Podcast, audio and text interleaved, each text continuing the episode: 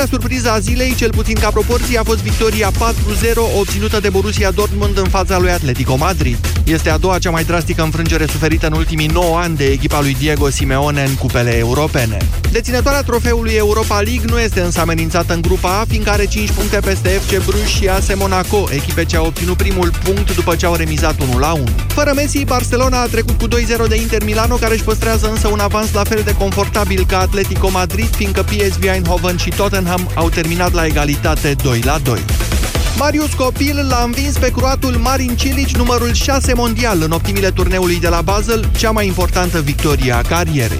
Singurul tenismen român din top 100 ATP a ajuns din calificări pe tabloul principal al turneului de 2 milioane de euro. Copil s-a impus cu 7-5-7-6 după ce a servit 21 de ași. A fost primul său succes în fața unui adversar din top 10 mondial. În vârstă de 28 de ani, Marius Copil va juca în sferturi cu americanul de 20 de ani, Taylor Fritz. Echipa națională de handbal masculin a început prost preliminariile pentru campionatul european din 2020. România a pierdut în deplasare 13 la 21 cu Portugalia la primul meci sub comanda noului selecționer, spaniolul Manuel Montoya. Adrian Rotaru a fost totuși cel mai bun marcator al partidei cu 5 goluri. Celălalt meci din grupă între campioana mondială Franța și Lituania se va juca astăzi. Pentru România urmează duminică la Cluj confruntarea cu reprezentativa din Hexagon, care va veni fără starul Nicola Karabatici accidentat. 13 și 16 minute, jurnalul de prânz a ajuns la final. Mulțumim că ați fost alături de noi. Începe acum România în direct. Bine ai venit, Moise Guran. Bună ziua și bine v-am găsit. Ce ai înțelege din ziua de ieri, ce ai înțelege că ai de făcut pe mai departe, dacă ai fi președintele Iohannis. Imediat începem. A sosit vremea pentru centralele termice Baxi. Urmează Meteo la Europa FM. Zonele de munte din 20 de județe se află până diseară la ora 18 sub avertizare cod galben de ninsor și viscol. Plouă în jumătatea de nord a țării și în zonele de deal. Temperaturile maxime vor fi cuprinse între 6 și 15 grade. În București vântul poate ajunge la 40-45 de km pe oră. Maxima nu trece de 14 grade. Centralele termice Baxi. Calitatea de top accesibilă tuturor. Ai ascultat Meteo la Europa FM.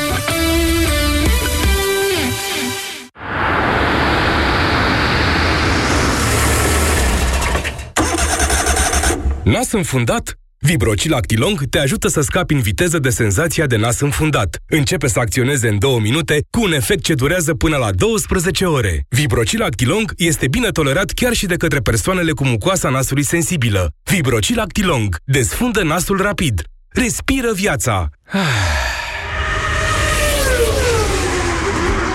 Acesta este un medicament. Citiți cu atenție prospectul. Se aplică un puf în fiecare nară de 3 ori pe zi, maximum 7 zile. Nu utilizați în timpul sarcinii. Mi, mi, fa, sol, sol, fa, mi, re, do, do, re, mi, mi, re, re. Câștigă-ți entuziasmul cu creditul de nevoi personale de la Pireus Bank. Alege oferta de refinanțare cu dobândă promoțională de doar 7,99%. Pireus Bank. Odată cu înaintarea în vârstă, din cauza unor factori precum mâncărurile grase, administrarea de medicamente sau alcoolul, ficatul începe să-ți transmită semnale. Chiar și un stil de viață sedentar poate afecta starea ficatului. Împreună cu soțul meu ne-am diversificat dieta alimentară și, în plus, am început să luăm Sanohepatic 40 Plus. Sanohepatic 40 Plus conține colină și fosfolipide esențiale care susțin funcționarea normală a ficatului. Surprindeți ficatul cu Sanohepatic. Acesta este un supliment alimentar. Citiți cu atenție prospectul.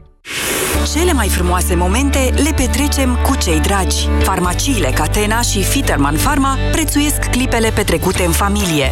La cei 100 de ani de România, farmaciile Catena și Fiterman Pharma oferă cadou 100 de televizoare pentru 100 de familii fericite. Campania se desfășoară în perioada 15 septembrie-15 decembrie 2018. Detalii în farmaciile Catena. Hrănirea exclusiv la sâna copilului în primele șase luni este esențială pentru o viață sănătoasă.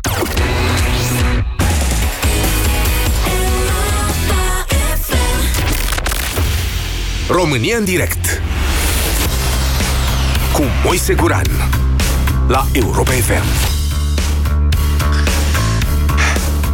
Bună ziua! Înodăm cumva discuția de ieri, doamnelor și domnilor. Ieri, înainte de consultările de la Cotroceni, de negocierile, habar n-am, nu știu cum să le zic, e greu să spui dacă au fost acolo negocieri, pare mai degrabă că n-au fost negocieri. Pentru rezolvarea crizei de, din justiție determinată, în primul rând, de intrarea în vigoare a legilor justiției modificate prin ordonanță de urgență, apoi prin uh, avizele Comisiei de la Veneția, care au arătat că aceste legi subordonează de fapt o justiția și că modificările aduse codurilor penale, care n-au intrat însă în vigoare încă, uh, îi fac scăpați pe infractori și sunt date mai degrabă în spiritul și într-o propășire a acestora. Uh, astăzi aș vrea să continuăm dezbaterea. Știm că la ora 18, după ce s-au încheiat consultările de la Cotroceni, ministrul Justiției Tudorel Toader și-a întrerupt concediu pentru o conferință de presă care a durat aproximativ o oră, în care a proclamat revocarea procurorului general. La modul sincer și serios, nu cred că a fost o surpriză pentru nimeni. Vă mai amintiți poate faptul că pe 26 august uh, domnul Toader a anunțat că într-o lună de zile va face o evaluare a procurorului general. Probabil că a făcut-o în 30 de zile, așa cum a spus, chiar dacă de atunci au trecut două luni, nu o lună, momentul a fost atent ales, momentul s-a evit, momentul s-a executat. Întrebarea este ce ați înțelege dumneavoastră din, dacă ați fi președintele Iohannis, ce ați înțelege din toată ziua de ieri? Din discuțiile cu partidele, știm în momentul de față cam ce s-a discutat acolo. PSD-ul, de exemplu, s-a dus la Cotroceni cu o listă de 10 principii și i-a scris acolo, între altele, vă citesc la punctul 7, lustrația magistraților care au fost colaboratori ai serviciilor de informații și au pus în aplicare protocoalele secrete prin încălcarea Constituției și a legilor în vigoare. Asta e unul, unul, una din lucrurile pe care, iată, PSD-ul vrea să le negocieze cu președintele Iohannis. Iar apoi a urmat uh, cererea de revocare a procurorului general Augustin Lazar, care, pe decizia Curții Constituționale dată în cazul Chioveșii, merge, trece pe la CSM ca gâsca prin apă, după care merge la președinte care n-are ce să mai facă, trebuie să dea decretul de revocare. 0372069599 este numărul de telefon. Ce ați, ce ați înțelege dumneavoastră din ziua de ieri și ce ați înțelege că aveți de făcut de aici încolo dacă ați fi în pielea președintelui Claus Iohannis? Bună ziua, Cătălin! Uh, bună ziua, domnule Guran, și bună ziua ascultătorilor noștri. Uh, eu cred că domnul președinte Iohannis nu a înțeles nici el nimic din ziua de ieri, pentru că eu nu cred că a înțeles nimic nici în ziua în care a fost ales ca președinte al României. Uh, eu unul sunt un tip care am fost la toate alegerile de până acum, mai puțin la ultimul referendum, uh, și sincer vă spun, eu m-am cam săturat să aleg între două orele, pentru că și ultima dată când au fost alegerile prezidențiale în 2015, parcă... 2014. 2014, am ales între două orele între răul uh, Ponta și răul Iohannis. Nu, e, degeaba ziceți asta. Nu se profila Iohannis atunci ca fiind un rău. Mă rog, nu, nu era, oricum nu era cel mai bun. Iar uh, acum am, am ajuns la concluzia că nici răul cel mai mic nu este mai puțin rău. E la fel de rău. Uh, haideți, uh, haideți la discuția la, de ca astăzi. Să revin, ca să revin la tema discuției noastre. Uh, eu cred că tot ceea ce s-a întâmplat la Palatul Cotroceni a fost efectiv doar un joc de imagine pe care l-a făcut președintele nostru în ideea că va, fi, va candida și va fi reales anul viitor. Pentru că, uh, dintre toate prerogativele pe care le-a avut până acum, pentru a se împotrivi uh, legilor justiției așa cum au fost ele, așa cum au fost ele votate în Parlamentul României, nu a uzat, cred că, de niciuna. Ba da, a sesizat Curtea da. Constituțională. Și la, într-un la final... Șapte luni, la șapte luni nu, după că... Nu, a atacat tot timpul la Curtea Constituțională, dar asta a fost uh, planul. La șapte da. luni a, a sesizat Comisia de la Veneția în condițiile în care, potrivit unei decizii a Curții Constituționale, doar președintele, guvernul și Parlamentul puteau sesiza Comisia. Și acum vă întreb eu pe noastră, credeți că președintele nostru nu știa că nu are nicio șansă ca la Curtea Constituțională, dar fiind faptul că are o anumită componență uh, toate sezizările pe care el le va face vor fi respinse? E speculativ ce spuneți. Da, Curtea Constituțională a făcut o groază de lucruri incredibile în ultimii ani. Practic a, reinter- a schimbat Constituția prin reinterpretare.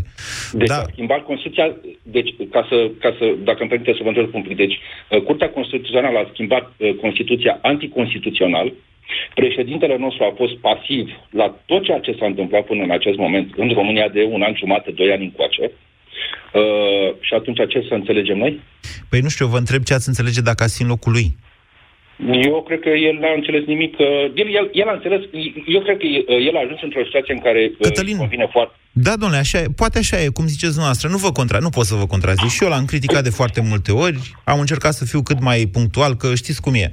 Uh, în momentul de față, el este liderul opoziției, indiferent că ne place sau nu, și în partea altă e Dragnea.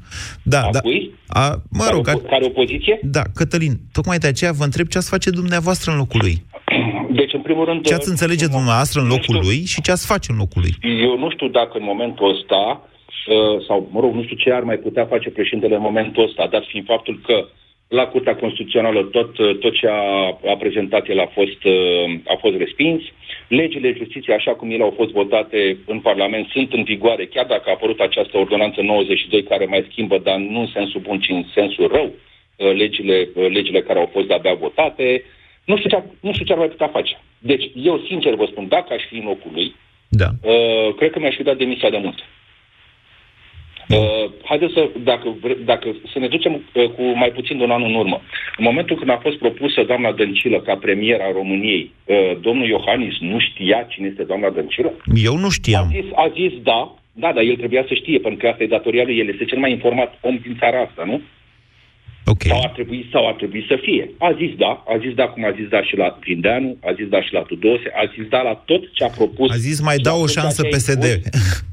Dacă da, vă amintiți. La tot ce a impus, uh, mai mult sau mai puțin prin forță, PSD-ul. Și am ajuns unde am ajuns. Acum este oarecum tardiv să ne întrebăm ce ar mai putea să facă. Deci ziceți că nu mai e nimic de făcut, să înțeleg dacă... Categoric este câte ceva de făcut. Are încă arma referendumului, pe care Uh, pe care o are aprobată de Parlament de 2 ani de zile sau de Nu necesită aprobarea Parlamentului, ci sau, doar deschiderea procedurii în Parlament. Deschiderea procedurii. A făcut ceva domnul președinte prin deschidere. e dreptul tău. E, obli- e mai mult, este obligația ta ca președinte să fii președinte al României. În primul rând al românilor care trăiesc în această țară, cât și a celor care trăiesc peste hotare. Dacă îmi spuneți măcar 3-4 lucruri bune pe care le-a făcut președintele nostru, ales cu o largă majoritate, cred că și ăsta a mirat când a fost ales, cum ne-a mirat toți când a fost ales, ce a făcut? Cătălin, Practic, pot să vă spun așa, uh, nu vreau să fiu eu astăzi avocatul diavolului, pot să vă spun că înainte de a fi ales, eu i-am cerut și apoi și tuturor. Am făcut o postare pe Facebook și am avut surpriza că Iohannis a răspuns primul, le-am cerut să spună dacă vor grația sau nu corupți oameni condamnați definitiv pentru corupție. Și Iohannis a fost primul care a răspuns, domnule, eu nu o să fac asta. Au răspuns și ceilalți, inclusiv Ponta, prin purtătorul său de cuvânt de la vremea respectivă, Gabriela Firea. Da, na, acum vedeți cum e, că ăștia scapă, dar ce i-a grațiat el? Nu i-a grațiat președintele. Cristian, bună ziua! Bună ziua, domnul Moise, și mă bucur că am reușit să intru. E o temă foarte interesantă Uh, ce aș putea eu să zic, de la bun început, uh, da, dacă vă mai amintiți, uh, v-am zis uh, cu ceva vreme în urmă că Dragnea i-a furat referendumul lui uh, Iohannis. Uh, se pare că încă mai are șansa referendumului. Uh, asta dacă cumva își mai lasă din spiritul de conservare și nu se gândește doar la următoarele alegeri. Uh, țara a ajuns într-o situație destul de tragică și chiar mă uitam un pic uh, mai devreme pe un site de știri. Într-un, uh, eu a zice, tupeu inimaginabil, uh, domnul Tăricianu a zis că România nu e pregătită să preia conducerea mă rog, Știu declarația. Rotativă. Așa este, dar puteți să-l, contra... puteți să-l contraziceți? Da, dar mai departe trebuia să se gândească la faptul că el este unii din inițiatorii problemelor care au apărut în România. El acum la cine a făcut apel? A făcut apel la președintele țării și a mai făcut apel la liderii opoziției, cumva să se gândească că mersul justiției este bun așa cum l-au gândit ei. În ciuda tuturor avertizmentelor venite de la Uniunea Europeană, venite de la Comisia de la Veneția, venite chiar din interiorul țării, de la magistrați, acești oameni merg tot înainte de ideile lor, de simplu fapt că ei sunt la putere și pentru că, așa cum a zis, uh, mi-aduc aminte Codrin Ștefănescu, pentru că ei pot. Da, dar Uh, tot, tot nu e foarte clar mesajul noastră. Unu, Tăricianu are dreptate. România, adică me- mă gândesc cu groază la faptul că guvernul României, executivul României, adică președintele și guvernul, asta înseamnă executivul, vor conduce o Uniunea Europeană într-o perioadă în care chiar vor fi niște negocieri dras- groaznice de făcut. Și despre viitorul Uniunii v-am mai zis, migrația este una dintre temele care- pe care nici măcar aici în România nu le-am lămurit. Nu mai vorbim de transporturi și alte uh, consilii în care chiar e nevoie de competență. La cum arată în momentul de față Guvernul României, îți faci cruce și zici, Doamne, Eu sunt total de acord, însă trebuia să se gândească înainte să lanseze această declarație, care este, de, v-am zis mai devreme, de un tupeu greu, greu de definit. Uh, Cine au fost inițiatorii tuturor problemelor? Păi care și sunt dacă în au țara fost... asta? Da, doamne, bine, ok, dar încă o dată... Dar eu, eu vă Păi da, chem... dar ei au inițiat, ei au inițiat și acum vor ca alții să le rezolve. Nu se poate așa. Trebuia să se gândească de la bun început, dinainte să inițieze toate problemele care au apărut, că ei vor fi la un moment dat, în 2019, la conducerea rotativă a Uniunii Europene. Cristian, o știți pe aia cu viața este greu? Viața este dificilă. da, de aia... Viața este dificilă De-aia pentru e noi, Iohannis pentru ei. președinte și nu sunteți dumneavoastră sau eu. E domnul Iohannis, care tocmai de-aia e președintele nostru, e tot ce a putut da mai bun această națiune, ca să găsească soluții pentru situația în care viața este greu. Acum viața este greu. Deci, hai, dați niște idei, dați o soluție, ceva. Ce ar trebui să facă în situația asta de acum? De acum încolo i-a mai rămas la, la îndemână doar arma referendumului. Cred că un lucru foarte bine știut și de domnul Iohannis și probabil repera, repetat în zilele trecute de către oficialii, oficialii europeni, pentru că, mă rog, acum va spune un lucru pe care eu l-am văzut. Ceea ce s-a întâmplat în ziua de ieri a fost o sfidare totală a PSD-ului și a uh, al lui Tudorel ca și, ca și instrument al lor uh, la adresa Europei. Ok. Pentru că Ok, ne, Iohannis ne, a apropiem făcut- de, ne apropiem de tema dezbaterii. Deci, dumneavoastră, dacă ați fi Iohannis, ați înțelege din ziua de ieri că PSD-ul a vrut să sfideze Europa. întreaga Europa, întregul mesaj transmis Iohannis Europei, uh, întregul mesaj pe care l-au, uh, l-au agreat, Iohannis a dus cu un mesaj pro-european acolo, iar ceea ce s-a întâmplat ieri a fost Iohannis făcut a 80 dus... de grade. Ok, Iohannis a dus, să ne amintim, cu un mesaj, da, pro-european, domnule, că să fie bine, să nu fie rău, să nu fie Europa cu mai multe viteze și așa mai departe. Eu vă spun că acest mesaj este înșelător. Unu, pentru că Europa este cu mai multe viteze. Doi, pentru că în negocierile de anul viitor, Franța și Germania, nucleul dur, dur al Europei, va avea acest, vor avea acest interes al decuplării anumitor decizii. Că nu mai poate să stea ăia după Polonia, după Ungaria, după Bulgaria sau mai știu eu ce, România. Nu mai pot. Iar președintele Iohannis va fi acolo. O să vedem interesul cui îl poartă. Ceea ce deschide sigur că da, o, dez, o dezbatere pentru mai târziu. Acum vă întreb și asta. Deci ce ați înțeles? Uite, avem o primă idee. Au sfidat Europa. Și ce e de făcut? Adică ești președintele țării. Ce faci mai departe? Bună ziua, Răzvan! Bună ziua! Vă ascultăm. Mm, Ieri penalul Dragnea a ordonat, iar domnul Tudorel a executat. Puteți să-i ziceți infractor condamnat, puteți să-i ziceți Infractor inculpat, condamnat. are multe calități. Asta cu penal, ne-a explicat domnul Cristian Tudor Popescu că nu este în dicționarul explicativ al limbii române și probabil că nu este. Și uh, eu, este, e un termen penal, e un termen într-adevăr cam gazetăresc, așa, cam in- înseamnă interlop, persoană dubioasă, așa îl înțeleg eu. Dar hai să rămânem la niște termeni care există, na. Ok. Uh, Din punctul meu de vedere, domnul Iohannis are următoarea opțiune și singura opțiune uh, să refuze uh, cererea de revocare a procurorului general, Păi se duc chiar la CCR și ce, nu știu cum să vă spun. Dacă, de exemplu, uh, președintele, hai să vă fac niște clarificări. În momentul de față, dacă cineva deschide un conflict și zice președintele nu va face asta, Curtea Constituțională îl respinge ca inadmisibil, nici nu mai intră pe fond. De ce? Pentru că s-a pronunțat odată în această problemă. Potrivit legii, în accepțiunea Curții Constituționale, președintele este notarul Ministrului Justiției. A zis Ministrul Justiției, da, hai noroc. Tu să scrii acolo decretul că nu mai stăm acum la de- dezbateri. Deci asta, asta este cazul Chioveși. Decizia în cazul Chioveși. Când președintele n-a zis nimic, n-a cerut nici măcar o lămurire de dispozitiv. Putea face niște lucruri, v-am spus de atunci.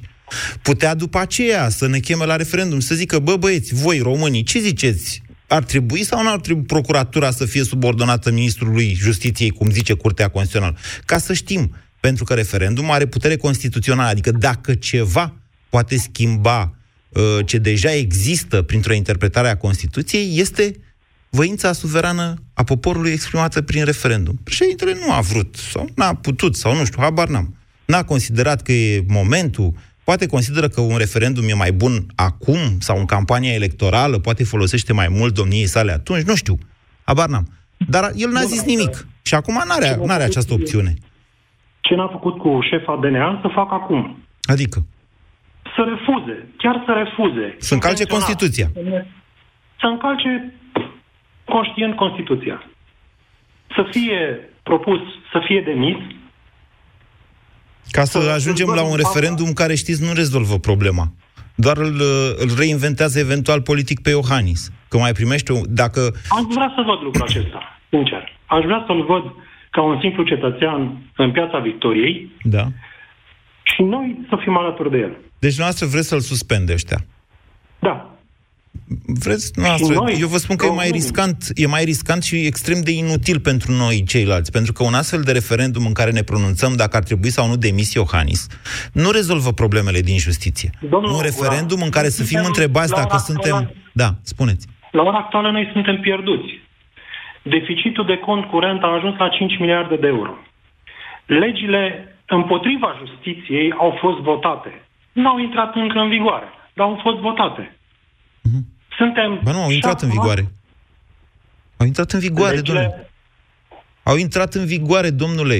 Au intrat în Așa am vigoare. înțeles la începutul când a spus că încă nu sunt în vigoare. Poate am înțeles Codul, greșit. codul penal și codul de procedură penală nu sunt în vigoare. Ah, ok, deci legile au intrat în vigoare. Da. Altă variantă nu avem. Dragnea ordonă și se execută. Da. Singura variantă în care noi ne putem salva este să fim alături de președintele Iohannis în piața Victoriei și să provocăm un referendum. Noi, toți români, trebuie să ne unim împotriva a ceea ce se întâmplă în momentul de față. Deci, dumneavoastră, dacă ați fi președintele Iohannis, să înțeleg, ați vrea să aveți, că sunt, ați, ați vrea să vedeți că sunt românii de partea dumneavoastră, dar de partea dumneavoastră la ce, domnule Iohannis? Ce drac ați făcut, iertați-mă, în tot timpul ăsta, că vă întreb și eu acum. Eu mă pun în postura cetățeanului, mă N-am înțelegeți, făcut jos. nimic și în ceasul 24 sau 25 trebuie să, face, să fac ceva. Bine, domnule Iohannis, vă mulțumesc pentru telefon. Mai sunați-ne. 0372069599. Bună ziua, Daniel! Bună ziua, domnul Moise. Să, vă, să mă adresez și noastră cu, cu domnul președinte Iohannis. Uite, numai așa de ambițios să învăț și o nădufă. Da. Poftiți. Uh, Pentru, pentru toată lumea, să se știe, am transmis mai multe invitații, nu numai eu, mai mulți de la Europa FM, de, de-a lungul timpului, în ăștia patru ani de când e președinte, l-am tot invitat pe președintele Iohannis să vină la un interviu, la o dezbatere, la ceva aici. La fel ca și psd a răspuns. Aia. Doar ca să știți aceste lucruri. Poftiți, domnule Iohannis. Da. Uh, lucrurile stau în felul următor. Încă de acum, uh, cred că patru luni, domnul uh, Iohannis putea să uh, meargă pe ideea unei greve prezidențiale. Adică să nu semneze lucrul decrete. Acesta, lucrul acesta ar fi făcut imposibilă atacurile acestor legi, care din stat nu se mai puneau pe masă, care să ajungă la uh, uh, CCR. Te întreb dacă a făcut bine Iohannis. Un moment. Vreau să precizez. Faptul că a atacat la CCR. Un moment, Daniel. Un moment, Daniel. Vreau să precizez pentru toată lumea, care poate nu e așa specializată ca dumneavoastră, că nesemnarea unui decret im- nu implică neapărat uh, neintrarea în legii, în legii în vigoare. În momentul în care președintele este obligat să o promulge, dar refuză semnarea decretului, dumneavoastră vă gândiți la greva regală, am mai avut aceste dezbateri, dar juriștii, o parte dintre ei, au altă părere. Ei spun, domnule, dacă se publică în monitor oficial, el își face efecte, pentru că președintele era obligat să-l semneze, iar dacă nu l-a semnat, e tot aia. Doar ca să știți. pe, pe de o parte. Pe de altă parte, uh, în sfârșit, în al șaselea ceas, după DICOT, după Chioveși și după uh, trei uh, prim-ministri puși fără să, să, să clipească, are, iată, a șasea ocazie să greșească și cred că sunt mari șanse să greșească și anume să-l destituie din funcție pe lasă. Dar eu sper că în aceasta așa. Cine să-l, desti- ocazie, Cine să-l destituie? Iohannis? Păi, el este uh, propus pentru uh, înlăturarea din funcție. Iohannis nu poate decât să semneze. Uh, practic, ai zice... Am cine? înțeles. Păi, deci să semneze decretul de revocare. La asta vă referiți când zice să-l destituie. Destituirea Da, da, da, totuși dar o face mare. în spiritul Dar atenție deciziei CCR, destituirea o face totuși Ministrul Justiției. Exact. El a, el a făcut-o exact aseară, la altă seară, când a uh, făcut propunerea, de fapt, neoficial. Acum, uh, el ce are prin această a șasea uh, ocazie să greșească? Mai are ocazia să și negocieze. Ce? Păi legile acestea, propunerile uh, care vin împotriva legilor, modificărilor legilor justiției, el poate să negocieze în acest moment. Păi dacă ar Are avea șase ceva la ocazii. schimb, adică să negocieze, ce să negocieze? Că nu mai are ce face. Cu negociază cu ce? Loviturile de l-au lăsat fără aer nu sunt venite aiurea. Ele au venit tocmai pentru că uh, uh, Liviu Dragnea dorește o întâlnire tet-a-tet. Păi, Toate aceste lovituri. Păi a fost ieri la Cotroceni. În formulă bă, oficială, uh, cu camere, cu microfonul, eu cred că el Nu, va fi fără camere ceva și singur. fără microfoane, camerele au ieșit și au rămas acolo președintele cu consilierii săi, care nu sunt așa doar niște sfătuitori, au rang de ministru, și Liviu Dragnea cu aghiotanții săi, Șerban, Nicolicea, Iordache și încă unul, care a fost ministru pe vremea lui Ponta. Hai să-i zic O- numele, o Cazan singură Ciugnea. chestie Vreau să vă mai Așa. spun. Da. Uh, acum trei zile, cu domnul Vlad Petreanu, vorbeați despre implicare sau proteste. Ambele trebuie puse pe masă în acest moment, iar implicarea, uh, vorbim de Cristian Diaconescu, care doar trâncăne pe 300-400 de euro pe seară și trâncăne, dar nimic mai mult. Uh, vorbim de Cioloș, care Dumnezeu știe, nici Dumnezeu Știți nu mai dumneavoastră că știe ce domnul vrea. Diaconescu e plătit la televizor? Sau apare la televizor? Sau nu așa? ăsta vă- era mesajul. Bă, Sau dacă l-am dat, îmi cer scuze. Uh, Eu mă interesează că nu se implică. Dați Da, niște deci mesaje mesajul foarte era de amestecate, implicare. Daniel, iertați-mă. Aș vrea să vă întreb așa, ce credeți dumneavoastră că poate avea de negociat președintele Iohannis în momentul de față? Că omul nu mai are, nu mai are ași, nu mai are atribuții. Adică ce să-i cer lui Iohannis să, și să obții de la el? Că nu înțeleg.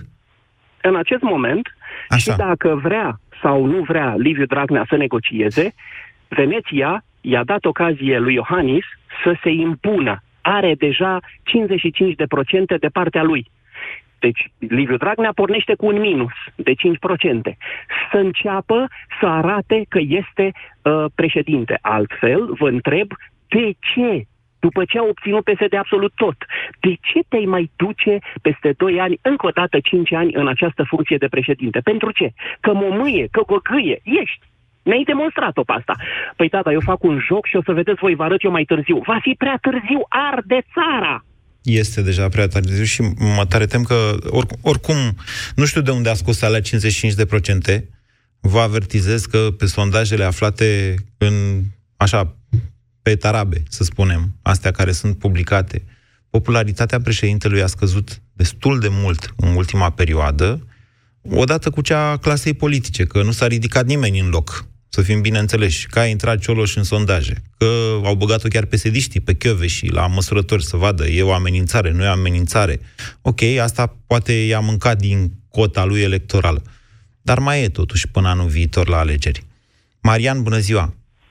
Bună ziua! Vă ascultăm. Sunt, de fapt, Iohannis de la Brașov, un Da, mic. poftiți Iohannis, da. Dacă și eu, uh, m-aș gândi la două aspecte, două axe principale. Unu, uh, eu, adică eu ca președinte, ce mi-aș dori eu pentru mine? Eu pentru mine, cel puțin în mintea lui Iohannis, ce văd eu, singurul lucru pe care și-l dorește este încă un mandat de 5 ani. Atât. Așa? Și pentru popor pare să că nu prea gânde, nu prea se gândește, nu prea gândește la latura sau la oamenii la E foarte oamenii subiectiv. pe care l-au E, ok, poate așa, e așa cum ziceți dumneavoastră. Nu avem de unde să știm ce e în mintea președintelui. Spuneți ce e în mintea dumneavoastră, dacă dumneavoastră chiar ați fi președinte. Marian și nu Iohannis.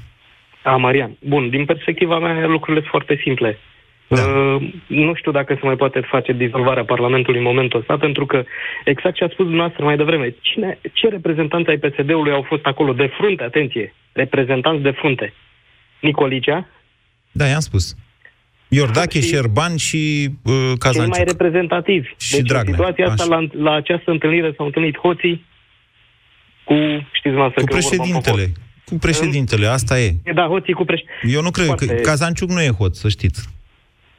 Și nici ailalți. Mai mult sau mai puțin. Deci doar Liviu Dragnea dintre cei de acolo domnul Guran, e cu Guran, probleme domnul Guran, penale. E foarte simplu. Dacă eu bag mâna în buzunarul un, unei persoane care sunt în față, în fața dumneavoastră la o coadă, da. dumneavoastră și dumneavoastră nu, nu faceți nimic, sunteți complice la ceea ce fac eu? Da.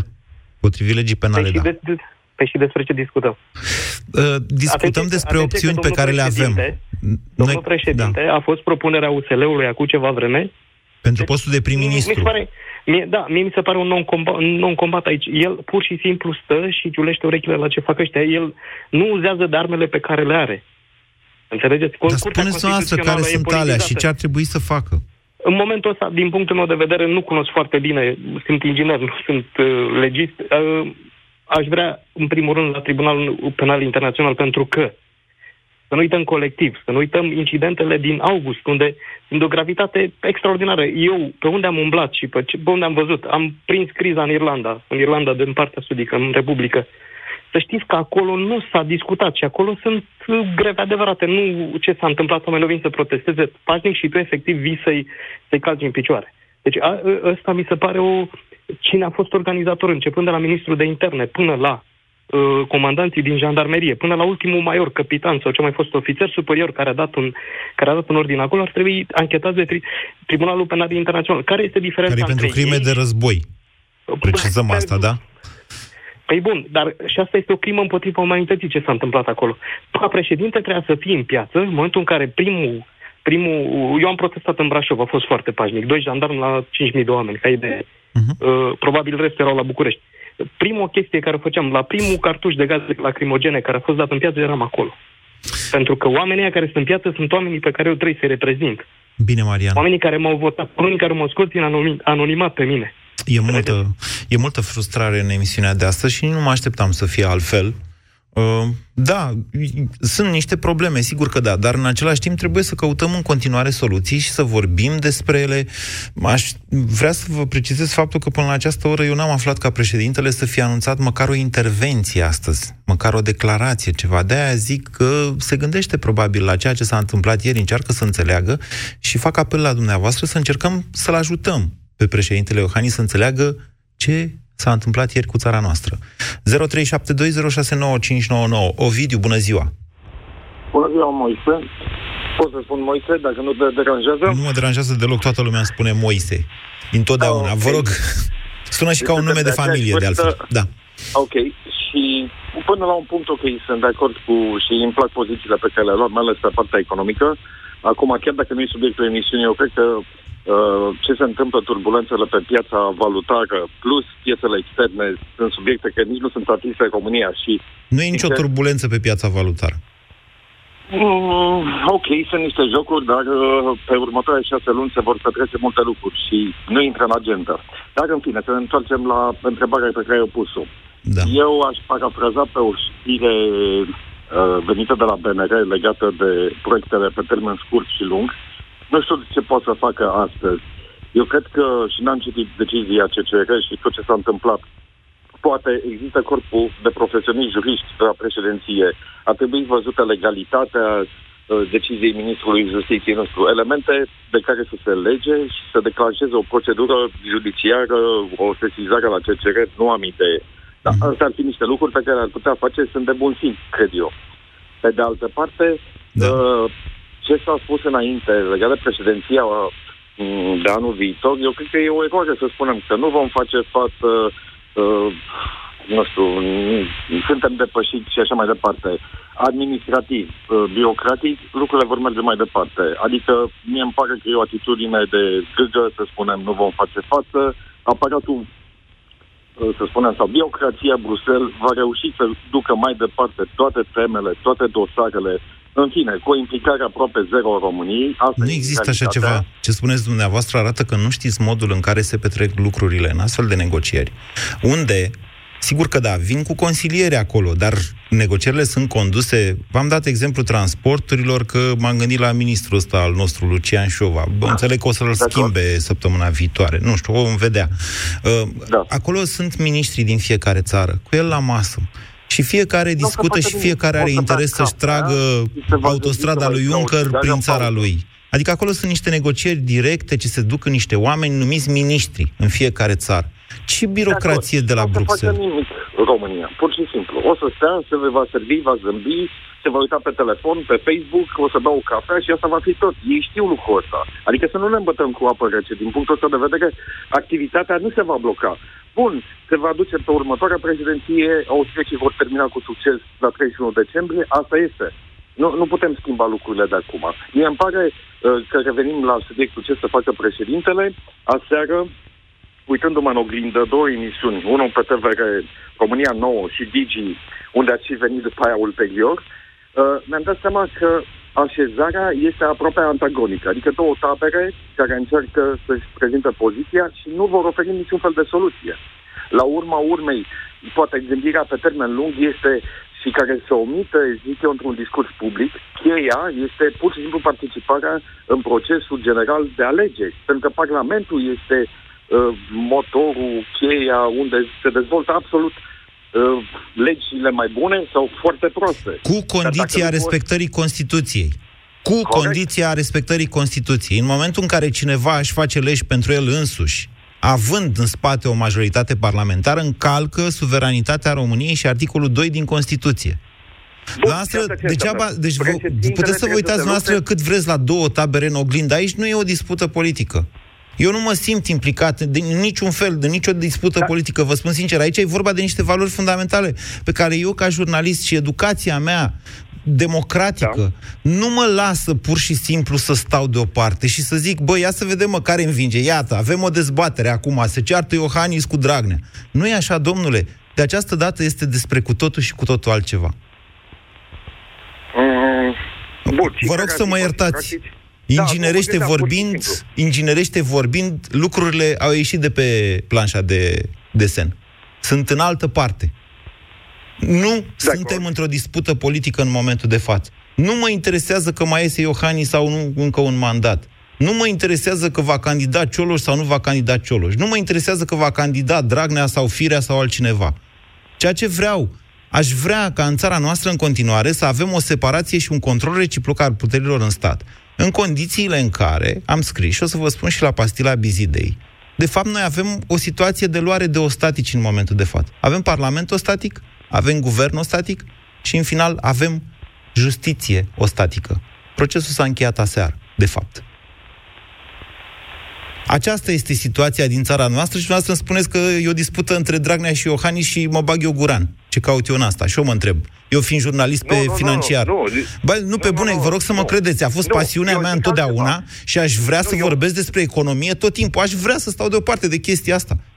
Dar De nu acord, pot să dar stau eu- deoparte. Da, dar problema e în felul următor. O discuție tehnică pe ce se întâmplă e necesară. Acum, fiecare din, din punctul meu de vedere, fiecare se crede deținătorul adevărului. Deci e complet fals și prin acțiunile pe care le face, pur și simplu îl sugrumă pe celălalt. O, nu mai e o discuție aici. Este, uh, te-am prins, uh, te-am terminat. Ceva de genul ăsta. Dar la un moment dat, revenind la punctul zero, să spunem, da. președintele ce poate să facă? Are un comport- uh, compartiment specializat juridic, n-are decât să se lupte, nu știu, ca o casă de Dar nu e o bătălie juridică aici. S-a închis bătălia da. juridică, s-a terminat. Când Comisia de la Adică- Veneția vine și îți spune aici ce ați făcut voi, și atenție, sunt legi în vigoare, este subordonarea justiției, acolo s-a încheiat orice discuție juridică. Curtea Constituțională din România are o altă părere. Ok? Deci, aceast... Da, deci aici în nu mai momentul discutăm ăsta ce s-a se terminat întâmplă orice bătălie juridică. De aici încolo totul este politic. Vorbim de o bătălie politică care ține m, nu de cine e șef pe aici, ține de cine e dictator pe aici, domnule.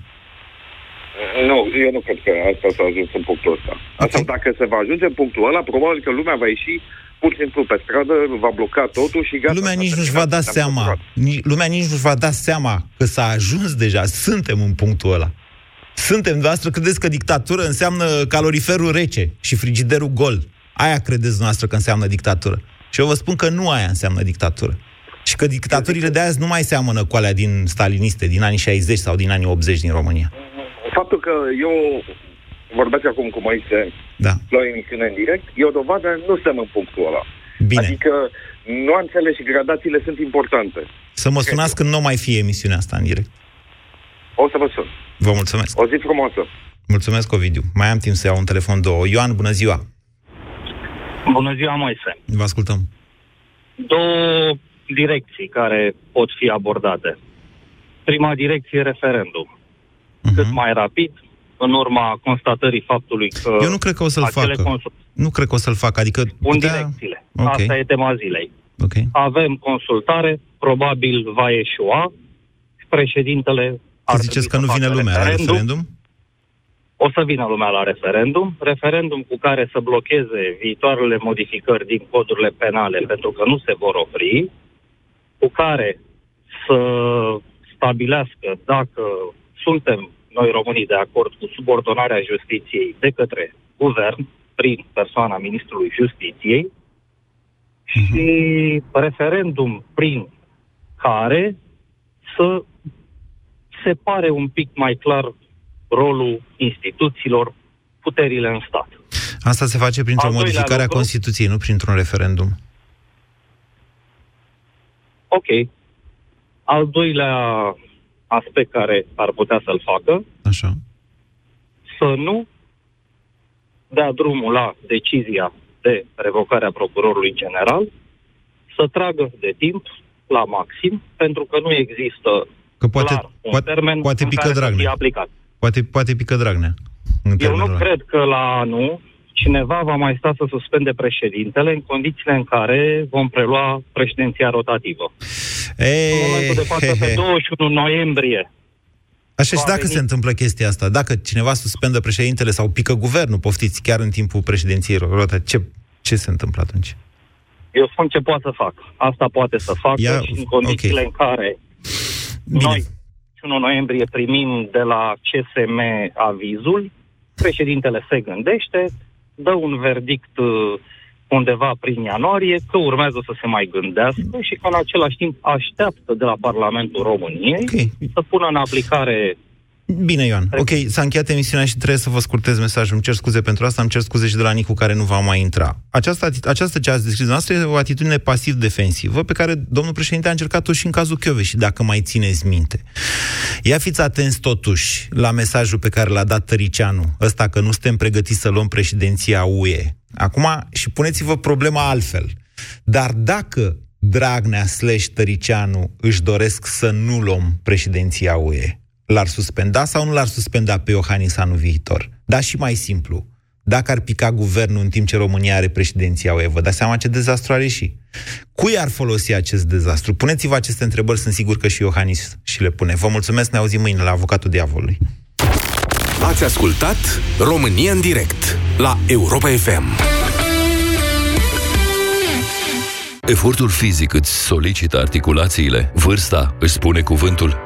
Acum poți încerca noul Proflexon. Proflexon conține o doză mare de glucozamină și vitamina C, care ajută cartilajul să funcționeze normal, iar pulberea de măceșe, condroitina și hialuronatul de sodiu contribuie la menținerea articulațiilor mobile și sănătoase. Proflexon. Prinde bine la articulații. Acesta este un supliment alimentar. Citiți cu atenție prospectul. La Selgros te bucuri de gustul ofertelor. În perioada 25-28 octombrie poți cumpăra Agricola salam muscat 200 de grame la doar 6,59 lei per bucată. Oferta este valabilă în limita stocului disponibil. Selgros, club pentru profesioniști și pasionați de bunătățuri. Copilul tău se scarpină des în zona scalpului? Verifică, deoarece acest lucru poate semnala apariția pediculozei. Nu-ți face griji, există soluții. Du-te la farmacie și caută Dezanoplum, preparat împotriva păduchilor de păr.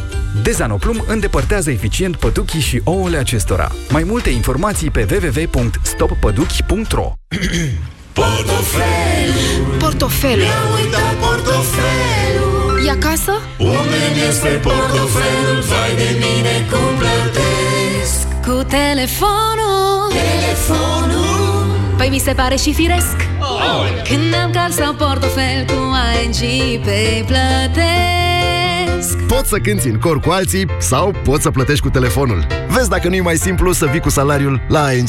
Află cum pe ing.ro Când a început, nu mă mai recunoșteam. Eu, care eram mereu liniștită, am început să fiu tot mai des nervoasă. Nu puteam să dorm, ca să nu mai zic că aveam și bufeuri. Dar apoi am încercat Climenum. Simptomele menopauzei te afectează? Încearcă Climenum. Comprimatele de zi conțin extract de soia, extract de trifoi roșu, magneziu și vitamina B6, iar cele de noapte, extract de soia, pulbere de hamei, calciu și vitamina D3. Astfel, Climenum contribuie la ameliorarea simptomelor